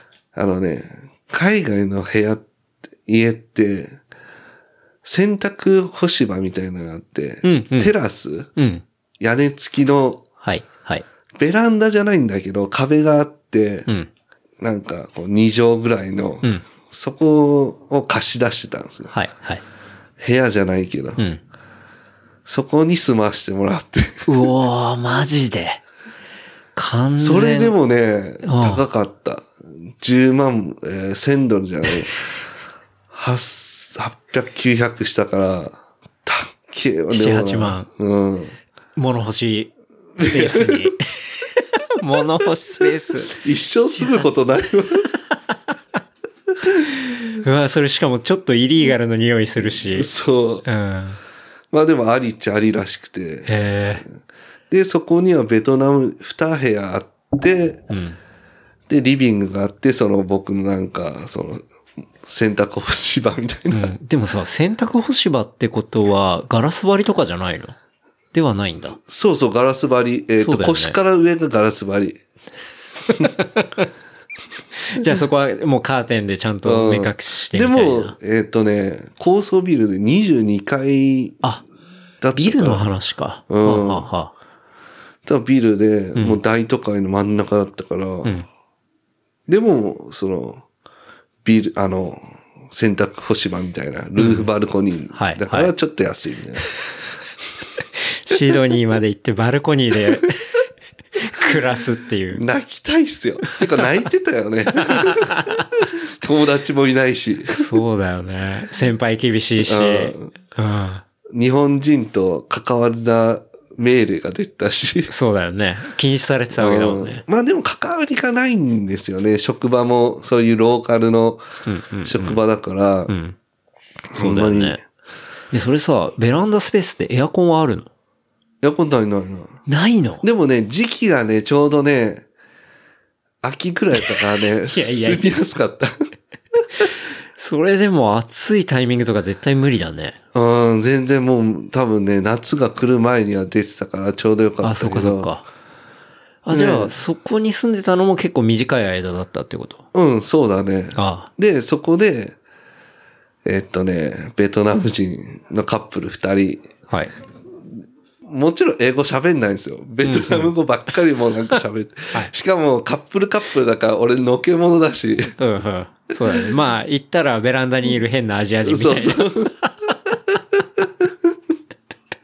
邪魔者？最高だね。うん、それで、えーっとね、ワーホリって、うん、あの、一つの職場にろっかげつしか働けないんですよ。はは、そういう規定があって、はい、うんうん、そういう規定もあって、その先輩がちょっと嫌で、うん、よんかげつぐらいで辞めるんですよ。あ、そこの場所。そこの場所。うんうん、もう先輩、すいません、限界です。うん、やめさせてください。無理っすと。うん、やめさせてくださいって。うん、分かったって。うん、で、でもやっぱ優しかったのが、うん、次の職場を紹介してくれて、ほう。うん。で、まあ紹介してもらって、うん、それも歯医者なんですけど、うん、オーストラリア人が経営してる歯医者さん。はいはいはい。で、オーストラリアの技工士が働いてて、うん、で、もう一人欲しいっていうことで探してて、うんうん、で、面接行って、あ、じゃあ明日から働いていいよ、みたいな感じで、働かしてくれて、うんはいはい、まあ、すんなり転職できたみたいな。ああ、それはじゃあ、最後の最後で先輩、ナイスプレイというか、うん、ナイスプレイ。まあまあ、今でも繋がってるんですよね。あ、そうかそうか。まあ、厳しかったっすわ。うんまあでも、新しいとこ紹介してくれて、うん、まあすぐすんなり決まり、うん、まあでも、住んでるところは変わらず、変わらずベランダで。でも、そっから、そ、この今住んでるところから職場はね、だいぶ遠かったから、電車で、バスでいちじかんぐらいかかるところだったから、はは、いちじかんはんかな ?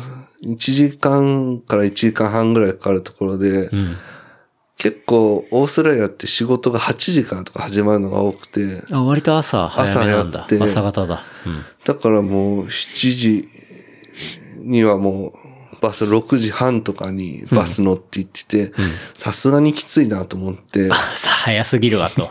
うん、で、引っ越そうと思って、うん、また部屋探すんですけど。はい。よんこめ。よんこめ。よんこめ、はい、なかなかね、住宅街で、うん高級リゾート、高級住宅街。住宅街で。にある歯医者さんだったんだ。そうそう。で、なかなかなくてシェアハウスが。うん、で、探してて、なんか、なんていうのかな。にしゅうかんまえに出るとき言わないといけないのよね。うんうん。あ、やっぱ借り手側もそうだね。にしゅうかんルールが。にしゅうかん、にしゅうかんで、うん、にしゅうかんまえに言って、で、にしゅうかんごに出ていくって。はいはいはい、じゃあ、にしゅうかんごに出ていくって言って、うん、なかなか家が見つかんなくて、うんにしゅうかん経とうとしたときに、ごめん、ちょっとまた。あ、延長。延長して。延長通過みたいな。いっしゅうかん。うん。いっしゅうかんって言ったかな。いっしゅうかん済ましてくれって言って、うん、あ、わかったって言って、うんうん。で、探しても見つかんなくて、やっぱりどうしようって、ちょうどオーナーとかと、会う機会がなくて、うん、で、いっしゅうかん経って、うん、まあまあ、あと、一週間ぐらいいさしてくれるだろうなって甘い考えだったのよね。はいはいはい。まあ特にこう会ってないし言えてないけど、そうそうまあでも、そんな一週間ぐらいなんと、まあね、誤差でしょうみたいな。まあ、そうそう、うん、見学とかも来てないし、はいはいにうん、まあ大丈夫だろうと思ったら、はい、急に夕方バルコニーでタバコ吸ってたら、うんえ、いつ引っ越すのって。もう新しい人いるよ、うん、みたいな。いるんだ。えってなって。まあ僕の甘いミスだったんですけど。まあね、まあそこは甘いけど、うん、いや、そんなにピチピチに来るんだみたいな。うん、もう、ああ、来るんだ。うんうん、やべえ。家ないぞって、うん。ほうほうほう。で、まあ、とりあえず職場に、うん、職場に荷物は置いていいよって言われて、はいはい、俺職場の人止めてくんねえかなって甘い考えたんだけど、うん、それを全く手出してうん、うん、まあ一旦荷物だけは置いていいぞと、うん、じゃあ荷物まあその日かその日はねリビングに止めてもらってそのシェアハウスの、はい、で荷物を持って会社に行って、うんで会社に置いて、うん、その日に一生懸命部屋探して、うん、見に行ってで見つかんないやばいやばいってなってて、うん、ギリギリ夕方ぐらいに見つかって、うん、ギリギリホームレスにならなくてよかった、うん、首の皮一枚つながった感じよかったわーって普通そこは普通の結構ね、よかった。ろくじょう、一人部屋でろくじょう、うん。はいはい。で、ベランダじゃなくて。そう、ベランダじゃなくて。で、ベッドが置いてあって、うん、窓開けたら、うん、ビーチが見える、うん。結構いいところだったんで。まあ、あれだね。その、ベランダに住んでたから、今のそのベッドがあってとか、ろくじょうでとかも、普通の部屋だけどね。それが普通だけど。普通の部屋がね、もうね。もうあれでしょ、目線が下がりすぎてるから。だってなんならちょっと前まではホームレス目線で見てたわけだからね。そうそうそう。もう雨しのげればいいやみたいな。まあそれからしたら、うん、まあ、ろく畳で、まあね、ベッドがあって、うん、窓からビーチ見えたら、うん、もうここは天国かと。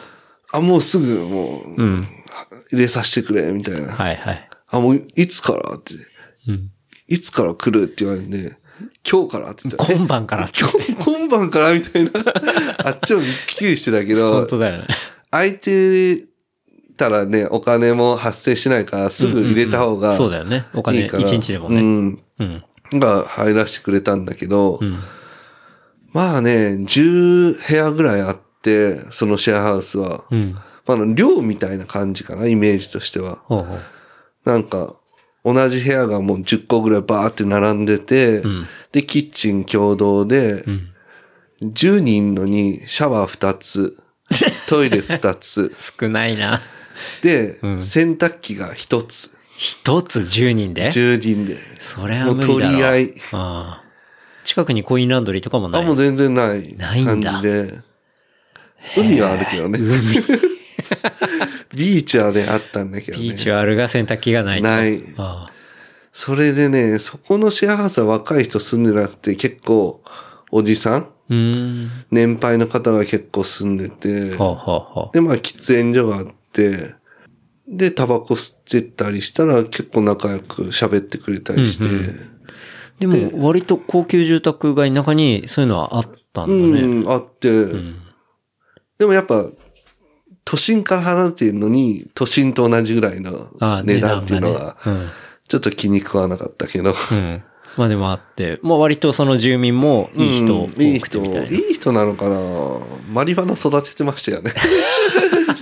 これが夏になるともっと大きくなるんだよみたいなで。でそれおじさんがおじさんが、はあ、で週末になると、うん、まあ、やっぱ土曜日の午前中とか日曜日の午前中とかタバコ吸うところに行くと、うん、もう匂いがするんですよ、独特な、はいはい、で吸ってるんですよ、うんうん、でお前もいるかみたいな、はい、一応合法なのかなオーストラリア。あ、そうなんだっけ。うん、なんか違法では売ったり、うん、なんか矛盾してるんですけど、うん、売るのは違法みたいな、はあはあ、売買は違法で吸うのは別に OK みたいな、うん、吸ったり育てるのとかは別に OK みたいな、はあ、そうなんだ。でまあそういうのも経験しつつ、うんうん、シドニーのチーチ&チョンがいたわけだそこには本当に、うん、で海も良かったし綺麗です。あとね、給料、物価も高いけど、給料もいいんですよ、オーストラリアって。うんうん、で、前の先輩は、もうぶっちゃけて言うと、うん、年収せんまんはもらってて、はいはいはい、はちじからごじ、うん、で、土日休みみたいな、うんうん。で、僕も時給はいちじかんにじゅうごドル。ほうほう。にせんえん。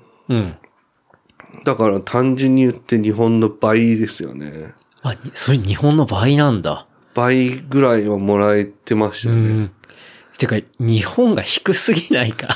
うん、だって専門のさ、うん、ねえ、職人でさ、まあまあそうそう、それで日本だったらいちじかんせんえんぐらいとかってこと。そうそうそうそう。それだってね、もうコンビニのバイトの方が高いんじゃない？まあね、まあちょっとね、地域性はあると思うけど、うん、東京はやっぱりちょっと高いかな、うん、給料は。うん、まあ大阪はちょっとケチっぽいとこがあってね。まあね、経済の規模もあるし、ね、うん、で。でもシドニーはそれで割とまあ、じゃあ時給で働いてたってこと？そうですね、時給で、うん、そっか。で、にじゅうごドル。うんうん、そうですね、土日休みで。うんで、もうごじになったら、うん、やっぱりいちじかん残業するとにせんごひゃくえんって結構会社もきついみたいで、うんうんうん、ごじには帰らせるみたいな。あ、まあ、時間きっかりっていうか。うん、そうそう、うん。しっかりしてて、うん。で、休みも、休みたかったら休んでいいよみたいな。うんうん、で、まあ、同僚っていうか、会社の上司は、うん、ちょっと明日波がいいから、うん、サーフィンしてから仕事来るわ、みたいな。はいはいはい。だからはちじだけじゅうじに来るわ、みたいな。うん。まあいい感じにちょっとレイドバックした。そうそうそう。スタイルで。そうそう。いいね。ほんとね、自由な感じで。いいね、で、僕は結構ね、運良くて、その、うん、ローカルの歯医者さんとかで働かしてもらったから、うんうん、そのオーストラリア人とかと関わる機会が結構多かったんですけど、うんうん、まあね、基本的に、僕のイメージですよ。うん、あの、日本から、そのワーホリで来て、うん、日本のジャパニーズレストランっていうところで、うんはい、日本人のオーナーがしてるレストランとかで働くと、うん、もう時給はめっちゃ安いんですよね。おうもうじゅうドルとか、うん、まあ日本と変わんない。うんうん、よりかまあもっと低いかぐらいの感じだ。そうそうそうそう、うん。でも、まあ、オーストラリア住めてるからいいじゃないか、みたいな感じなのかな、はいはいはい、やっぱなんか。うんうんまあ、ワーホリでちょっとの期間で、そうそうまあ、遊びついでに、まあ、お小遣いぐらいの感じで、っていう感覚だからってことですね。そうそうそうまあ、でも、せちの場合は、ちゃんとローカルの人が。そうそう、まあまあ、うん、英語は喋れないですけどね。そうだよね。だって、前のさ、会社は先輩日本人でさ、うん、まあ、ある程度最悪喋ろうと思えば日本語いけたかもしれないけど、うん、新しいところはどうだったの？日本人はいたの？いや、いないいないいない。全くいない。全くいないし、うんそうでもその短期間で別に英語上手くなってないでしょでもねリスニングはねやっぱね、うん、鍛えられてやねあ本当に何言ってんだろうみたいな、うん、本当に何言ってるか分かんない感じだったけど、うん、あ、うん、なんとなく聞き取れるなとか、はいはい、じゃあそのシドニーに社目では結構聞けるようにはなってたってことだ、うん、で何の単語をこの単語なんて言うんだろうみたいな毎回同じような、うんうん、分かりやすい単語を使ってくれるから、はいで、まあ、ね、同じことずっと聞いてたら、耳を覚えるし、うんまあ、さすがに、うん、で、わかんない単語は、こう、携帯で調べたりして、あ、こういう意味なのか、みたいな、うんうん、そういう感じで、うん、あ、徐々に。徐々に慣れていきましたよね。なるほど、なるほど。うんうん、そうだね。そこの会社っていうのが、じゃあ、結構長かったってこと？いや、でも、ろっかげつか、やっぱワーホリで。あ、そっかそっか。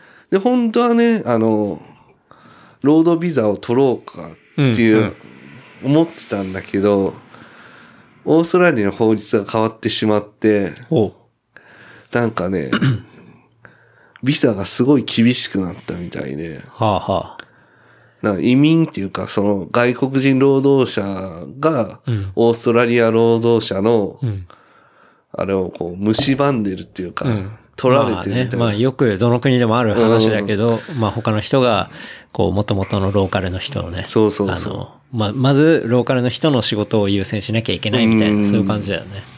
だからそういう感じで厳しくなって、うん、あ、じゃあもう帰ろうって思って、うん、日本に帰っちゃいましたよね。ああ、それで戻ってきたんだ、一旦。なるほどね。まあ英語頑張ればなんとかなったんですけどね。そうね。アイエルツ っていうなんか トーイック みたいなテストで、はい、ろく取ればいいって言われて。うん。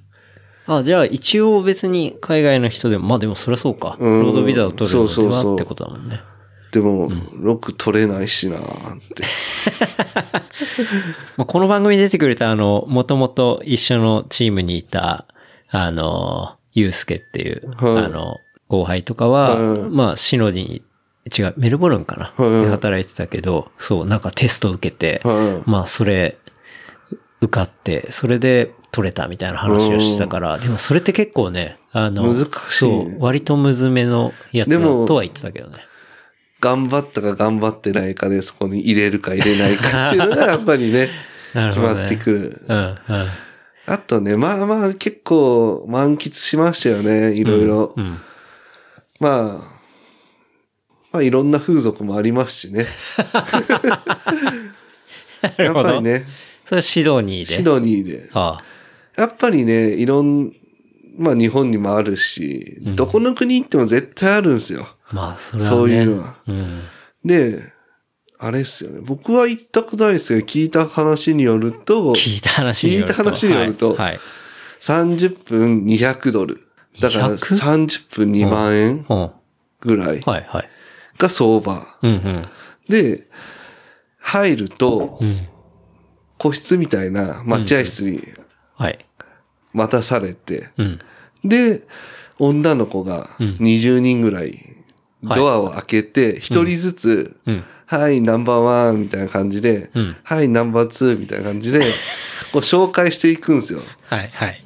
あれ下着聞いた話によると下着で、うんうん、こう聞いた話によると、ね、聞いた話によると、うん、でこう好きもうにじゅうにんもいたら覚えられないから、うん、こうあいちばん可愛かったとりあえずいちばん覚えとこう。うんで、いちばんよりにばんが可愛かったらにばん覚えとこう、みたいな。うんうん、で、こう。あ、じゃあ、それをアップデートしていけばいいやみたいな、ね。そうそうそうそう、うんうん。そうしないと、覚えられない、うんうん。番号上書き形式で。そうそうそうはいはい。で、選んで、うん、普通のこう、ラブホテルみたいな。ところで。場所を移すんだ。いや、移すっていうか、ね、待合室もそれはラブホテルの中の待合室そうそう一軒家みたいなところで、はいはい、長屋みたいなところかな長屋長屋聞いた話によるとね、はいはいうん、長屋みたいなところで、うん、でやっぱ国もいろんな国、はあ、黒人もいたしそうラテン系、うん、とかもいるしもうそれはオーストラリア人なの？いや違ういましたね。うーん結構じゃあ他のヨーロッパの方から来たりとか。そうそう来たりとか。うんやっぱブラジル人とかが多かったかな。ブラジル人？そう。ブラジルからシドニーって割と近いのか。えっとね、語学留学とかで来るみたいね。ああ、そうなんだ。で、まあカナダ人とかそういう人もいて。うんうん。あんまオーストラリア人がいるっていうのは聞かなかった。うんうん、で、まあそういう一番高いところはさんじゅっぷんにひゃくドル、うんうん、でやっぱアジア人はちょっと安いんですよね。ほう中国人とかのところもあってさんじゅっぷんひゃくごじゅうドルとか、うんうん、ひゃくよんじゅうとか、はい、そこはねおばちゃんの中国人が出てくるってあの英語は全然通じないらしいです、はいはいはいはい、唯一聞き取れたのが、うんスリーピー するか。スリーピー するか。もう一人追加するか。え、それおばちゃんが、あの、やるわけではなくて。ちょいちょいおばちゃんが。えそれなんかガイドの人じゃないの？じゃない。あ、じゃないんだ。ガイドの人だと思うけど。もう一人いるかって、もう一おばさん来るってこと？もう一おばさん来る。いらねえよって。すごいな。え、それは何？その聞いた話によると、その人は突っ込まなかったの？そこには。そこは、聞いた話によると、追加したらしいです、うん。追加した安いから。安いから。いや、そういう問題じゃねえだ。そこがね、うん、聞いた話によると、うん、初めての スリーピー だったらしい。ほんとひどいな、マジで。ただ一人ちょっと横に座ってるだけみたいな。ああ、そうなんだ。なんか、積極的に参加するわけではなくて、うん、なんかニヤニヤして横にいるみたいな感じの。いらないじゃんっていうね。置物みたいな感じになっちゃってんだ。そうそうそう。でね、一番びっくりしたのが、うん、日本人の風俗もあるんですよ。あ、何？それはもうアジア人っていうくくりじゃなくて、日本人が働いてる風俗があるらしくて、そこはでもねアジア人にしてはちょっと高くて、うん、えー、っとねさんじゅっぷんひゃくはちじゅうドル、うん、あだからにひゃくドルよりちょっと下がるっていうぐらいね、うんうん、でも日本人を売りにしてる、はいはい、ちょっとね興味あったんですけど、うん、やっぱもったいないですよね。どういうことあ、まあ、海外に行ってまでっていう話。そうそうあなるほどね、でも、どういう気持ちで働いてるのか気になったりとか。そうね。どういういきさつでね、うん、そこでっていうのか。まあ、ワーホリで行って、ね。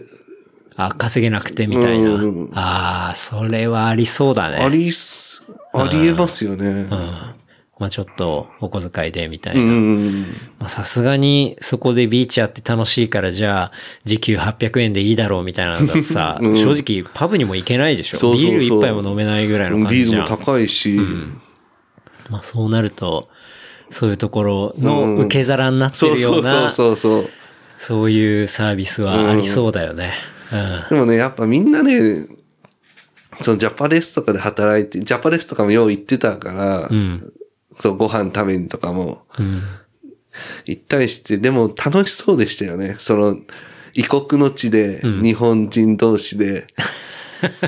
本当に？いや、それだって同世界以外行って日本人つるんでるのでも超絶面白くなそうじゃない？超、だから僕はあんま友達いなかったから。いないんだ。その日本人のね。はいはいはい。だから、ちょっと羨ましいよなぁ。ああ、なるほどね。逆にちょっと。逆に、だから違うところ、うん。僕は結構、その、オーストラリア人の人とバーベキューとかしたりとか、うんうんうん、キャンプとか行ったから、うん、違う経験はできたけど。はいはい。まあ、要はあれだよね。同じバックグラウンドがあって、うん、まあ、言語も全く気を使わないで、喋れる、そうそうそう、なんていうの、グループがあるっていうか、うん。ちょっとそこでカップルとかなっちゃってとか。うんうん、なっちゃって、つって。まあそういうコミュニティがね、そうそうあるっていうのはあれかもしれない、ね。いいよなとか思ってましたね、僕は。うん、正直な感想と。はいはい、はい。まあそれは割とリアルだよね。セッチンがそうやって、まあ結構大変だけどそういう海外のオーストラリア人コミュニティの中にいたから、いる日本人だからこそ思うちょっとした羨ましさみたいな。でもその人らが、その日本語だけしか喋れなくて、技術もなかったら、うんそういうローカルのところには行けないんですよね。そうだよね。うん。確かにね。なんかさ、それで、現地の、こう、ガールフレンドとか、なんか、できたりはしなかったの？いやいやね、モテないです。モテない。アジア人、アジア人って言ったら語弊があるかもしれないですけど。主語がでかいな。あのね、女の子はやっぱモテるんですよ。うん。日本人の女の子っていうのは。はあはあすごい、こう、口説かれるのを見るし、うん、日本人の僕は、全く相手する、僕はね、接近は。そうそうそう。僕は、相手にされなかったっすよ。うん、あ、そうなんだ。ああ特に英語が堪能じゃないのもあるし、うん、これ、まあ、堪能だったらまた話は変わってきたかもしれないですけど、うんうん、もうね、相手にされないよね。え、そういうのも何？あんまりそう、こう、人として見られてないみたいな、そういう感じ？もう英語喋れないんだ、うんあ。じゃあもういいわ、みたいな。あまあでもな、そこは確かになかなか難しい。結構ね、うん、そうね、日本で会う外国人とか、やっぱちょっと喋ったりしてくれるじゃないですか。うんうん、日本に興味があったりとか。はいはい。まあそれだから来てるわけだしね、うん、おそらくね。もう興味ない人からしたらもう中国人か日本人かもわからんぐらいの、うん。うんうんだし。うん。そっか。そう。なるほどね。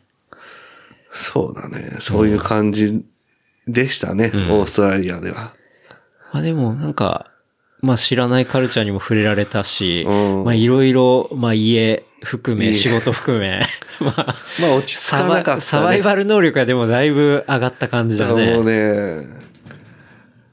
まあ日本帰ってきたらやっぱね、一人部屋がいいとか、普通でなっちゃうけど、うんうん、もう住めればいいもんね。ああちょっとそこら辺おおらかになったっていうか。下がったよね。うんうん、あいけるなって。はいはい。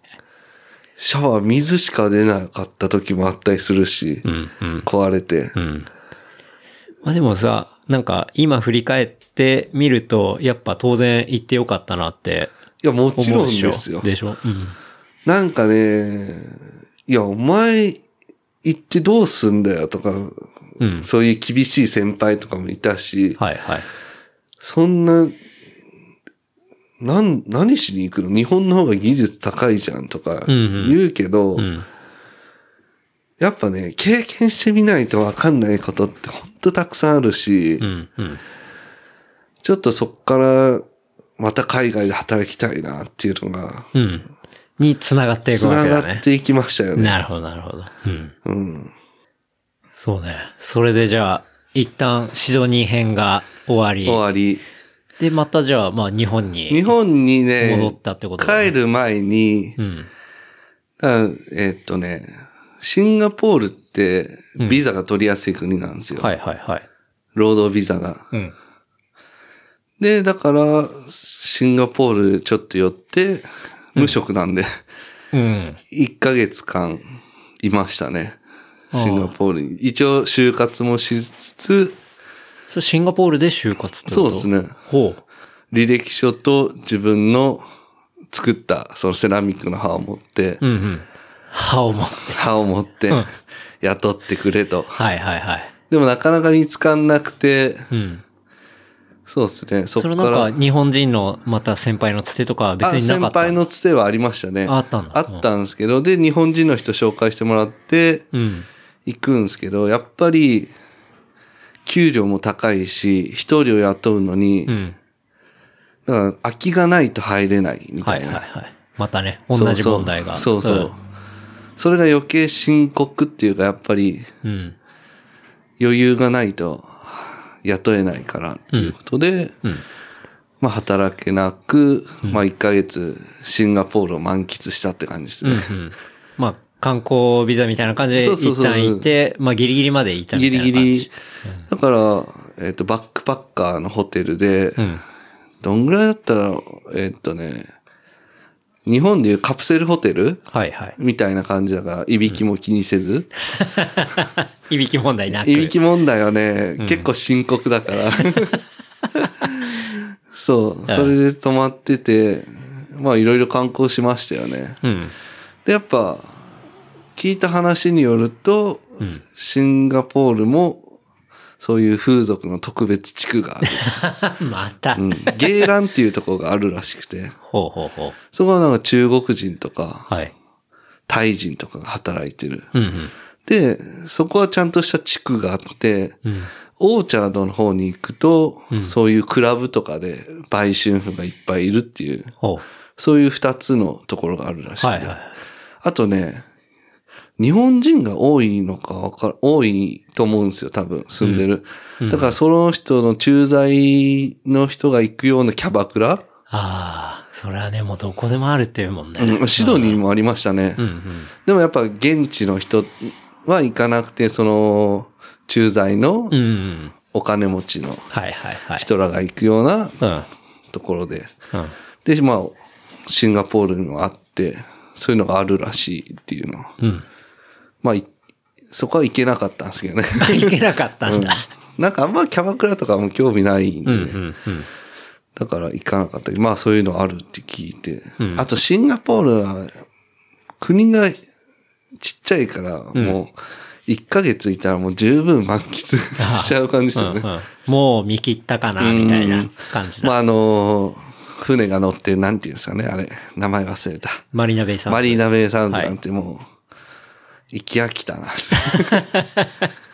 もう見たくないわっていうぐらいうん、うん、見ちゃいましたよね、うん。まあいい経験でしたよね。あんまりだから、その、日本に住んでる時も、うん、その旅行とかも行けなかったし、うん、その会社を辞めるっていうことが、なんか会社に属してて安心してる自分がいたっていうのもあるから、うんうんうんやっぱりその、無職になることはなかったですもんね、やっぱり。うんうん、そうだよね。うん。やっぱ家賃も発生するし、うん、で、そこで、まあもう無理だから帰ろうって思って、うん、で、大阪帰りたいけど、大阪にはもう家がないから、うんまあ、地元の鹿児島にとりあえず帰って。はい、まあ一旦ちょっと、こう、休憩しよう。そうですね、休憩っていうかまあ、一旦整えようと。そうそう。体制を。一回で、一回も帰ろうと、うんうん。で、その、まあ先輩とかから話聞いてたら、うん、どうやらドバイも。